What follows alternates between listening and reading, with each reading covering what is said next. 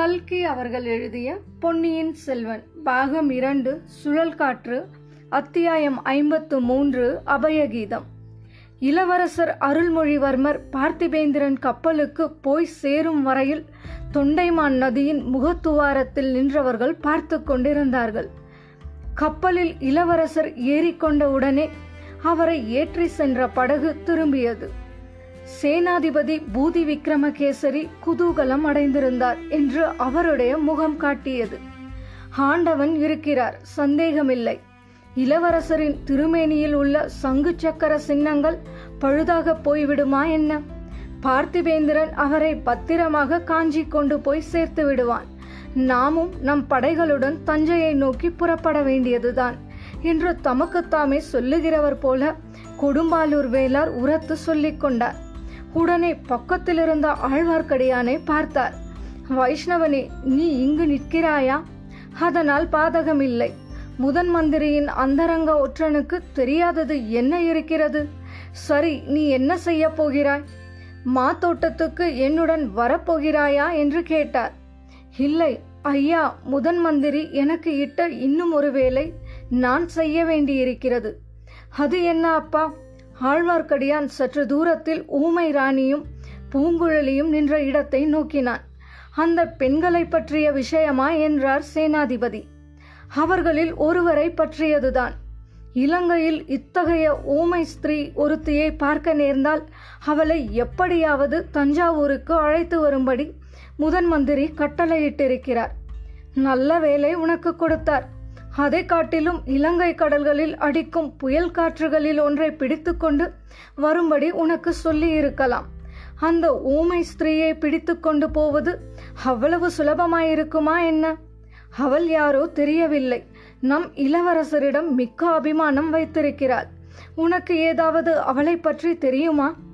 அவள் ஊமை என்பதும் பிறவி செவிடு என்பதும் தெரியும். அவளை அழைத்து செல்வதை காட்டிலும் புயல் காற்றை கூண்டில் அடைத்து கொண்டு போவது சுலபம் என்றும் தெரியும். ஆயினும் என் எஜமானர் சொல்லியிருக்கிறபடியால் ஒரு பிரயத்தனம் செய்து பார்ப்பேன். இந்த ஓடக்கார பெண்ணுக்கும் அவளுக்கும் கூட சிநேகம் போலிருக்கிறது. இரண்டு பேரும் ஜாடைகளினால் பேசிக்கொள்வதை பார். அந்த பெண்ணை இங்கே கூப்பிடு. அவளுக்கு ஓர் எச்சரிக்கை செய்ய வேண்டும். ஆழ்வார்க்கடியான் அந்த பெண்களின் அருகில் சென்று பூங்குழலியிடம் சேனாதிபதி அழைப்பதை கூறினான். பூங்குழலி ஊமை ராணியை விட்டு பிரிந்து சேனாதிபதியை அணுகினாள். இதோ பார் பெண்ணே நீ வெகு புத்திசாலி. நல்ல சமயத்தில் வந்து முக்கியமான செய்தி சொன்னாய். சோழ குலத்துக்கு பெரிய உதவி செய்தாய். இதை நான் என்றும் மறக்க மாட்டேன். தக்க சமயத்தில் தகுந்த பரிசில் கொடுப்பேன் என்றார். பூங்குழலி வந்தனமையா எனக்கு பரிசில் எதுவும் தேவையில்லை என்று பணிவுடன் சொன்னார் தேவையில்லை என்றால் யார் விடுகிறார்கள்? இந்த குழப்பமெல்லாம் கொஞ்சம் அடங்கட்டும். பிறகு சோழ நாட்டு சைன்யத்தில் வீராதி வீரனாக பார்த்து உனக்கு திருமணம் செய்து வைக்கிறேன். உனக்கு வாய்க்கின்ற கணவன் அற்ப சொற்பமானவனாயிருந்தால் போதாது. பீமசேனனாக இருக்க வேண்டும். இல்லாவிட்டால் அவனை கண்ணிலே விரலை கொடுத்து ஆட்டி வைத்து விட மாட்டாயா என்று சேனாதிபதி கூறி புன்னகை புரிந்தார். பூங்குழலி தரையை பார்த்தபடி நின்றாள். அவள் உள்ளத்தில் கோபம் பொங்கியது. ஆனால் அதை அச்சமயம் காட்டிக்கொள்ள விரும்பவில்லை. இந்த முரட்டு கிழவரிடம் சண்டை பிடிப்பதில் பயன் என்ன? கோபத்தை அடக்கிக் கொள்ள முயன்றாள். ஆனால் ஒரு விஷயத்தை மட்டும் ஞாபகம் வைத்துக்கொள். இளவரசருக்கு ஏதோ உதவி செய்துவிட்டபடியால் அவர் பேரில் பாத்தியதை கொண்டாடலாம் என்று எண்ணாதே. கடலில் வலை போட்டு மீன் பிடிப்பதோடு நிறுத்திக்கொள். இளவரசரை வலை போட்டு பிடிக்கலாம் என்று ஆசைப்படாதே. ஜாக்கிரதை. பெண்ணே இனி அவர் அருகில் நெருங்கினாலும் உனக்கு ஆபத்து வரும் என்றார் சேனாதிபதி. அவருடைய குரல் அப்போது மிக கடுமையாக இருந்தது. அவருடைய ஒவ்வொரு வார்த்தையும் காய்ச்சிய ஈயத்துளியை விடுவது போல பூங்குழலியின் காதில் விழுந்தது. அந்த கிழவனாருக்கு பதிலுக்கு பதில் காரசாரமான வார்த்தைகளை சொல்ல வேண்டும் என்று பூங்குழலி விரும்பினாள். ஆனால் பேச இயலவில்லை. தொண்டையை அடைத்தது. காதில் விழுந்த காய்ச்சிய ஈயத்துளிகள் கண் வழியாக வெளிவந்தன போல வெப்பமான கண்ணீர் துளிகள் தோன்றி கண்களை எரியச் செய்தன. குனிந்த தலை நிமிராமல் பூங்குழலி திரும்பினாள். கடற்கரைக்கு எதிர்ப்பக்கம் நோக்கி நடந்தாள். நடை மெதுவாக ஆரம்பமாயிற்று. வர வர வேகம் அதிகரித்தது. ஊமை ராணி இருந்த திசையை ஒரு கணம் கடைக்கண்ணால் பார்த்தாள். அவள் அருகில் ஆழ்வார்க்கடியான் நின்று ஏதோ அவளிடம் தெரிவிக்க முயன்று கொண்டிருப்பதை கண்டாள். மனிதர்கள் உள்ள இடத்திலேயே தான் இருக்கக்கூடாது என்ற எண்ணம் அவளுக்கு தோன்றியது. மனித குரலையே கேட்க பிடிக்கவில்லை. ஹா மனிதர்கள் எத்தனை கொடூரமானவர்கள். எதற்காக இவ்வளவு குரூரமான சொற்களை பேசுகிறார்கள். எல்லோரும் ஊமைகளாகவே இருந்துவிட்டால் எவ்வளவு நன்றாயிருக்கும் சிறிது தூரம் காட்டில் புகுந்து சென்ற பிறகு தொண்டை மாநாட்டின் கரையை அடைந்தாள். அந்த கரையோடு உள்நாட்டை நோக்கி நடந்தாள். அவளுடைய படகை விட்டிருந்த இடத்தை குறிவைத்து நடந்தாள். ஆம் சீக்கிரம் அந்த படகை போய் சேர வேண்டும். படகில் ஏறிக்கொள்ள வேண்டும். தன்னம் தனியாக கடலில் செல்ல வேண்டும். மனிதர்களுடைய குரல் காதில் விழ முடியாத நடுக்கடலுக்கே போய்விட வேண்டும்.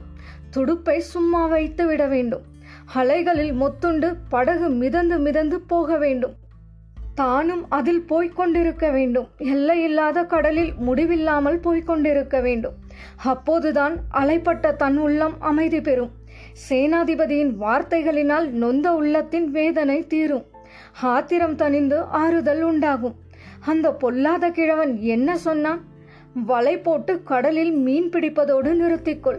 இளவரசருக்கு வலை போடாதே என்றான். நானா இளவரசருக்கு வலை போடுகிறேன்?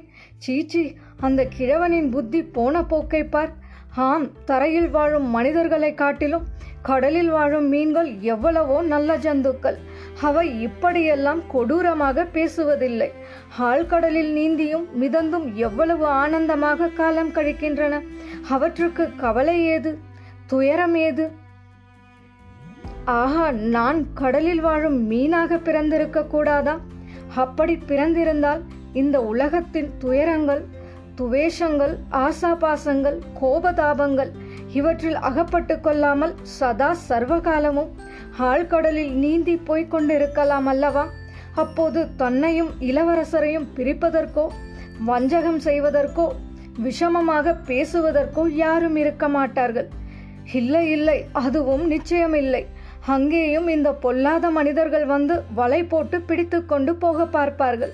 இரண்டு மீன்களில் ஒன்றை மட்டும் கொண்டு போனாலும் போவார்கள்.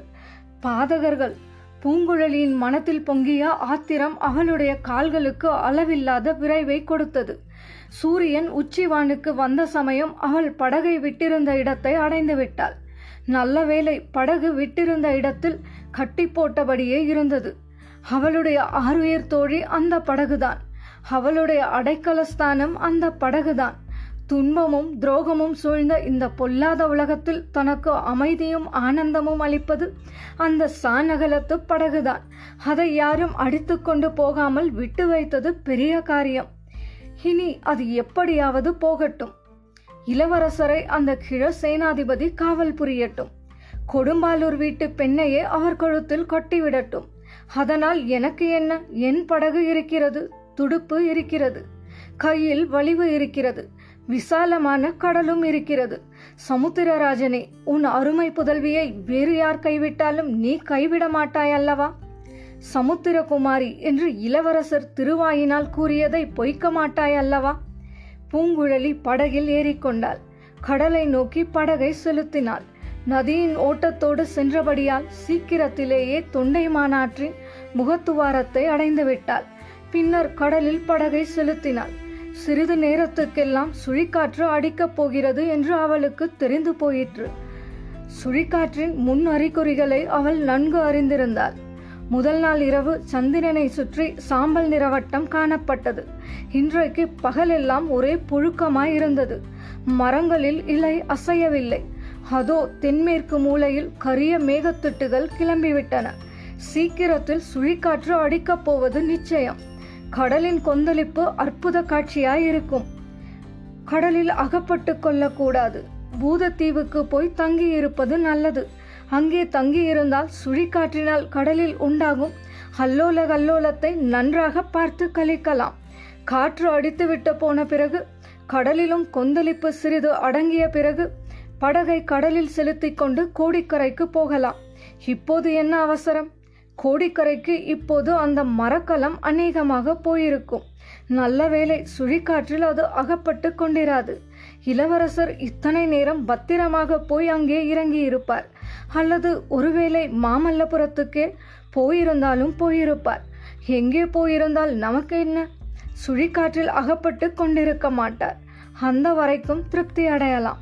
சுழிக்காற்று தொடங்குவதற்கு முன்னால் அடியோடு காற்று நின்று போயிருந்தபடியால் மரக்கலங்கள் பாய்விரித்திருந்தும் கடலில் போக முடியவில்லை என்பது பூங்குழலிக்கு தெரியாது. ஆகையால் இத்தனை நேரம் அக்கறை போய் சேர்ந்திருக்கும் என்றே நினைத்தாள். சேனாதிபதி இளவரசருக்கு வலை போடாதே என்று சொன்னது அடிக்கடி அவளுடைய மனதில் தோன்றி துன்புறுத்தி கொண்டிருந்தது. ஆகையால் கோடிக்கரைக்கு தானும் உடனே போக வேண்டாம் என்று எண்ணினாள்.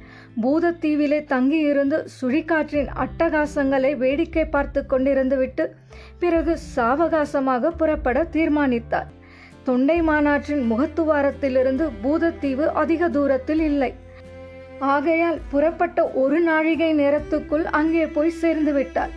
பூங்குழலி பூதத்தீவை சேர்ந்ததற்கும் சுழிக்காற்று அடிக்கத் தொடங்கியதற்கும் சரியாயிருந்தது படகை கரையில் ஏற்றி குப்புற கவிழ்த்து பத்திரமாய் கட்டி போட்டுவிட்டு பூங்குழலி அத்தீவில் இருந்த ஒரு சிறிய புத்த ஸ்தூபத்தை அடைந்தாள்.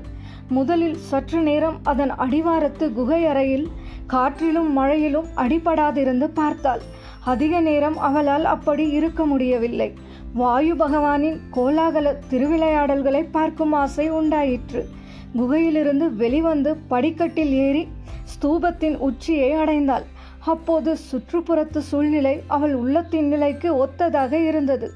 பூதத்தீவில் ஓங்கி வளர்ந்திருந்த நூற்றுக்கணக்கான தென்னை மரங்கள் தலைவிரி கோலமாக ஊழி காலத்தில் சம்ஹாரமூர்த்தியை சுற்றி நின்று பூதகணங்கள் ஆடுவது போல ஆடின.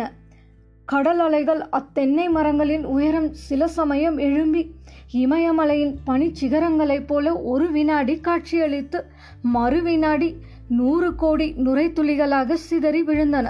சுழன்று சுழன்று அடித்த காற்றின் சப்தமும் அலைகளின் பேரொலியும் இடையிடையே கேட்ட இடிமுழக்கமும் சேர்ந்து திக்கு திகாந்தங்கள் எல்லாம் இடிந்து தகர்ந்து விழுகின்றன என்று என்ன செய்தன. வானத்தை வெட்டி பிளப்பது போல அவ்வப்போது தோன்றி கிளையும் விட்டு படர்ந்து ஓடி மறைந்த மின்னல்கள் ஒரு வினாடி நேரம் கொந்தளித்த அலைக்கடலையும் பேயாட்டமாடிய மரங்களையும் வெளிச்சம் போட்டு காட்டிவிட்டு மறு வினாடி கண்ணங்கரிய கார் இருளில் ஆழச் செய்தன. இவ்வளவு அல்லோல கல்லோலங்களையும் பார்த்து கொண்டு பூங்குழலி வெகு நேரம் நின்றாள். அவள் உடம்பு காற்றில் ஆடிய மரங்களைப் போல ஆடியது. அவள் கூந்தல் அவிழ்ந்து காற்றில் பறந்தது. மழை அவள் உடலை நனைத்தது. இடிமுழக்கம் அவள் செவிகளை பிளந்தது. மின்வெட்டு அவள் கண்களை பறித்தது. இதையெல்லாம் அவள் பொருட்படுத்தவே இல்லை. வெகுநேரம் அக்காற்றிலும் மழையிலும் அவள் நின்றாள். அவள் உள்ளம் வெறி கொண்டு கொந்தளித்தது. தன்னை சுற்றிலும் நடைபெறும் அற்புத கோலாகலமெல்லாம் தான் பார்த்து கழிப்பதற்காகவே நடப்பதாக எண்ணி பெருமிதத்துடன் அனுபவித்துக் கொண்டிருந்தாள். இடையிடையே அவளுக்கு இளவரசர் அருள்மொழிவர்மரின் நினைவு வந்து கொண்டிருந்தது. அச்சமயம் அவர் கோடிக்கரை சேர்ந்து பத்திரமான இடத்தில் தங்கியிருப்பார் என்று எண்ணினாள். ஒருவேளை தன் பெற்றோர் வீட்டிலே கூட தங்கியிருக்கலாம். அல்லது நாகப்பட்டினம் சென்று அங்கே ராஜ மாளிகையில் தங்கியிருக்கலாம். ஒருவேளை கடலில் கப்பலிலேயே இருந்திருப்பாரோ? இருந்தால் என்ன? அவர் ஏறி சென்ற பெரிய மரக்கலத்தை எந்த சுழிக்காற்றுத்தான் என்ன செய்துவிடும்? அவரை பாதுகாக்க எத்தனையோ பேர் சுற்றிலும் சூழ்ந்திருப்பார்கள். தன்னை பற்றி அவர் ஞாபகப்படுத்திக் கொள்ளுவாரா என்ன? அந்த பேதை பூங்குழலி இச்சமயம் எங்கிருக்கிறாளோ என்று எண்ணிக்கொள்வாரோ? ஒரு நாளும் மாட்டார். அவளுடைய சகோதரி அனுப்பிய வந்தியத்தேவனை பற்றி நினைத்து கொள்வார். கொடும்பாலூர் கோமகளை பற்றியும் நினைத்து கொள்ளலாம்.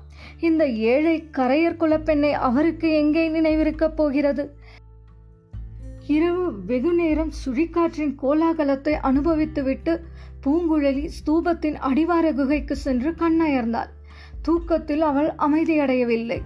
ஏதேதோ கனவுகள் கண்டு கொண்டிருந்தாள். கடலில் படகில் சென்று வலை வீசுவது போலவும் அதில் இளவரசர் அகப்படுவது போலவும் ஒரு தடவை கனவு கண்டாள்.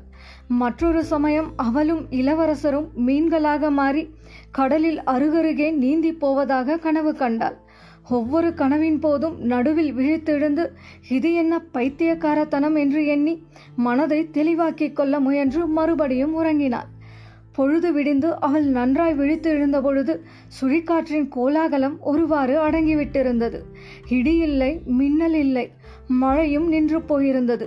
எழுந்து கடற்கரைக்கு சென்றாள். நேற்று இரவு போல அவ்வளவு பெரிய அலைகள் இப்போது கடலில் அடிக்கவில்லை. ஆயினும் கடல் இன்னும் கொந்தளிப்பாகவே இருந்தது.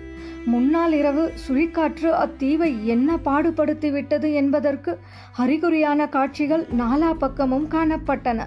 வேருடன் பெயர்ந்து தரையில் விழுந்து கிடந்த மரங்களும் வளைந்து தாழ்ந்திருந்த நெடிய பெரிய மரங்களும் காட்சியளித்துக் கொண்டிருந்தன. பூங்குழலி அக்காட்சிகளை எல்லாம் பார்த்து கொண்டிருந்த போது கடலில் சற்று தூரத்தில் ஒரு கட்டுமரம் மிதப்பது போல தெரிந்தது. அது கடற்கரையோரத்து அலைகளினால் பல தடவை அப்படியும் இப்படியும் அலை புரண்டு பிறகு கடைசியாக கரையில் வந்து ஒதுங்கியது. அப்போதுதான் அதிலே ஒரு மனிதன் இருப்பதை பூங்குழலி கவனித்தாள். ஓடிப்போய் பார்த்தாள். கட்டுமரத்தில் கட்டப்பட்டிருந்த அந்த மனிதன் குற்றுயிராய் இருந்தான். அவனை கட்டு அவிழ்த்துவிட்டு ஆசுவாசப்படுத்தினாள். அவன் ஈழத்து கடற்கரை கிராமம் ஒன்றை சேர்ந்த வலைஞன். மீன் பிடிக்கப் போன இடத்தில் சுழிக்காற்றில் அகப்பட்டு கொண்டதாக கூறினான். தன்னுடன் இருந்த தோழனை கடல் இரையாக்கி கொண்டதாகவும் தான் பிழைத்தது புனர்ஜென்மம் என்றும் தெரிவித்தான். இன்னும் முக்கியமான ஒரு செய்தியையும் அவன் கூறினான். முன்னிரவு நேரத்தில் கடுமையான சுழிக்காற்று அடித்து கொஞ்சம் நின்றது போல் இருந்தது. எங்களை சுற்றிலும் காரிருள் சூழ்ந்து இருந்தது. திடீரென்று ஒரு பேரிடி இடித்தது. அப்போது தோன்றிய மின்னல் வெளிச்சத்தில் இரண்டு மரக்கலங்கள் தெரிந்தன. ஒரு மரக்கலம் தீப்பிடித்து எரியத் தொடங்கியது. அந்த பயங்கரமான காட்சியை சிறிது நேரம் பார்த்து கொண்டிருந்தோம். அதில் மனிதர்கள் அவசர நடமாட்டமும் தெரிந்தது. பிறகு தீப்பிடித்த கப்பல் கடலில் முழுகிவிட்டது. மற்றொரு மரக்கலம் இருட்டில் மறைந்து விட்டது என்று அம்மனிதன் தட்டு தடுமாறி கூறினான். இதை கேட்டவுடனே பூங்குழலிக்கு இளவரசரை ஏற்றி சென்ற கப்பல் அவற்றில் ஒன்றாயிருக்குமோ என்று ஐயம் உதித்தது. அப்படி இருக்க முடியாது என்று நிச்சயம் அடைந்தாள். கடலில் எத்தனையோ கப்பல்கள் வந்து கொண்டும் போய்கொண்டும் இருக்கும். அதை பற்றி நமக்கு என்ன கவலை? ஆனாலும் தீப்பிடித்த கப்பலில் இருந்தவர்களில் சிலர் கடலில் விழுந்திருக்க கூடும் இந்த கட்டுமரத்து வளைஞனை போல அவர்களில் யாராவது கையில் அகப்பட்டதை பிடித்துக்கொண்டு தத்தளிக்க கூடும் அவர்களுக்கு ஏன் நாம் உதவி செய்யக்கூடாது? படகில் ஏறிச் சென்று அப்படி தத்தளிக்கிறவர்களை ஏற்றிக்கொண்டு வந்து ஏன் கரை சேரக்கூடாது? பின்னே இந்த ஜென்மம் எதற்காகத்தான் இருக்கிறது? அவ்வளவுதான் இந்த எண்ணம் தோன்றியதோ இல்லையோ? பூங்குழலி படகை கட்டவிழ்த்து நிமிர்த்தி கடலில் தள்ளிவிட்டாள். தானும் ஏறிக்கொண்டாள். அவளுடைய இரும்பு கரங்களின் பலம் முழுவதையும் உபயோகித்து துடுப்பை வலித்தாள். கரையில் வந்து மோதிய அலைகளை தாண்டி அப்பால் போகும் வரையில் மிக கடினமான வேலையாயிருந்தது. அப்புறம் அவ்வளவு கஷ்டமாக இல்லை. வழக்கம் போல் சர்வசாதாரணமாக அவளுடைய கரங்கள் துடுப்பை வலித்தன. படகு உல்லாசமாக ஆடிக்கொண்டு மெல்ல மெல்ல நகர்ந்து சென்றது. பூங்குழலியின் உள்ளத்தில் குதூகலமும் பொங்கியது.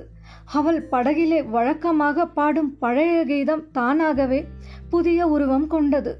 அலைகளின் இரைச்சலை அடக்கிக் கொண்டு அந்த கீதம் அவளுடைய கம்பீரமான இனிய குரல் வழியாக வெளிவந்து நாற்றிசையும் பரவியது. அலைக்கடல் கொந்தளிக்கையிலே அகக்கடல்தான் கழிப்பதுமேன் நிலமகளும் துடிக்கையிலே நெஞ்சகம்தான் துள்ளுவதேன். இடி இடித்து என் திசையும் வெடிபடும் அவ்வேளையிலே நடன கலை வல்லவர் போல் நாட்டியம்தான் ஆடுவதே. பாய்மர கட்டையை பிடித்துக்கொண்ட இளவரசரும் வந்தியத்தேவனும் அலைக்கடலில் மொத்துண்டு மொத்துண்டு மிதந்து கொண்டிருந்தார்கள். அன்று ஓர் இரவுதான் அவர்கள் அவ்வாறு கடலில் மிதந்தார்கள். ஆனால் வந்தியத்தேவனுக்கு அது எத்தனையோ யுகங்கள் என தோன்றியது.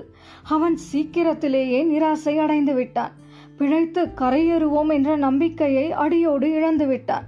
ஒவ்வொரு தடவை அலை உச்சிக்கு அவன் போய் கீழே வந்தபோதும் இத்துடன் செத்தேன் என்று எண்ணிக்கொண்டான். மறுபடியும் உயிரும் உணர்வும் இருப்பதைக் கண்டு வியந்தான். அடிக்கடி இளவரசரை பார்த்து என்னுடைய அவசர புத்தியினால் தங்களையும் இந்த ஆபத்துக்கு உள்ளாக்கினேனே என்று புலம்பினான். இளவரசர் அவனுக்கு ஆறுதல் கூறி தைரியம் ஊட்டி வந்தார். மூன்று நாள் நாலு நாள் வரையில் கடலில் இம்மாதிரி மிதந்து பிழைத்து வந்தவர்கள் உண்டு என்று அடிக்கடி சொல்லி வந்தார். நாம் கடலில் விழுந்து எத்தனை நாள் ஆயின என்று வந்தியத்தேவன் கேட்டான். இன்னும் ஒரு ராத்திரி கூட ஆகவில்லையே என்றார் இளவரசர். பொய் பொய் பல நாட்கள் ஆகியிருக்க வேண்டும் என்றான் வந்தியத்தேவன். கொஞ்ச நேரத்துக்கெல்லாம் அவனுக்கு இன்னொரு கஷ்டம் ஏற்பட்டது. தொண்டை வறண்டு போய் தாகம் எடுத்தது. தண்ணீரிலேயே மிதந்து கொண்டிருந்தான். ஆனால் தாகத்துக்கு குடிக்க தண்ணீர் இல்லை. இது பெரிய சித்திரவதையாய் இருந்தது. இளவரசரிடம் கூறினான் கொஞ்சம் பொறுமையாயிரு சீக்கிரம் பொழுது விடியும். எங்கேயாவது கரையில் போய் ஒதுங்குவோம் என்றார் இளவரசர். சிறிது நேரம் பொறுத்து பார்த்தான். முடியவில்லை. ஐயா என்னால் இந்த சித்திரவதையை பொறுக்க முடியாது. கட்டை அவிழ்த்து விடுங்கள். கடலில் மூழ்கி சாகிறேன் என்றான். இளவரசர் மீண்டும் தைரியம் கூற முயன்றார். ஆனால் பலிக்கவில்லை. வந்தியத்தேவனுக்கு வெறி மூண்டது. தன்னுடைய கட்டுக்களை தானே அவிழ்த்து கொள்ள முயன்றான் இளவரசர் அதை பார்த்தார். அருகில் நெருங்கி சென்று அவனுடைய தலையில் ஓங்கி இரண்டு அறை அறைந்தார். வந்தியத்தேவன் உணர்வை இழந்தான். அவன் மறுபடி உணர்வு பெற்றபோது பொழுது விடிந்து வெளிச்சமாயிருப்பதை கண்டான். அலைகளின் ஆரவாரமும் சிறிது அடங்கியிருந்தது. சூரியன் எங்கேயோ உதயமாகி இருக்க வேண்டும். ஆனால் எங்கே உதயமாகி இருக்கிறது என்று பார்க்க முடியவில்லை. இளவரசர் அவனை அன்புடன் நோக்கி தோழா சமீபத்தில் எங்கேயோ கரை இருக்க வேண்டும்.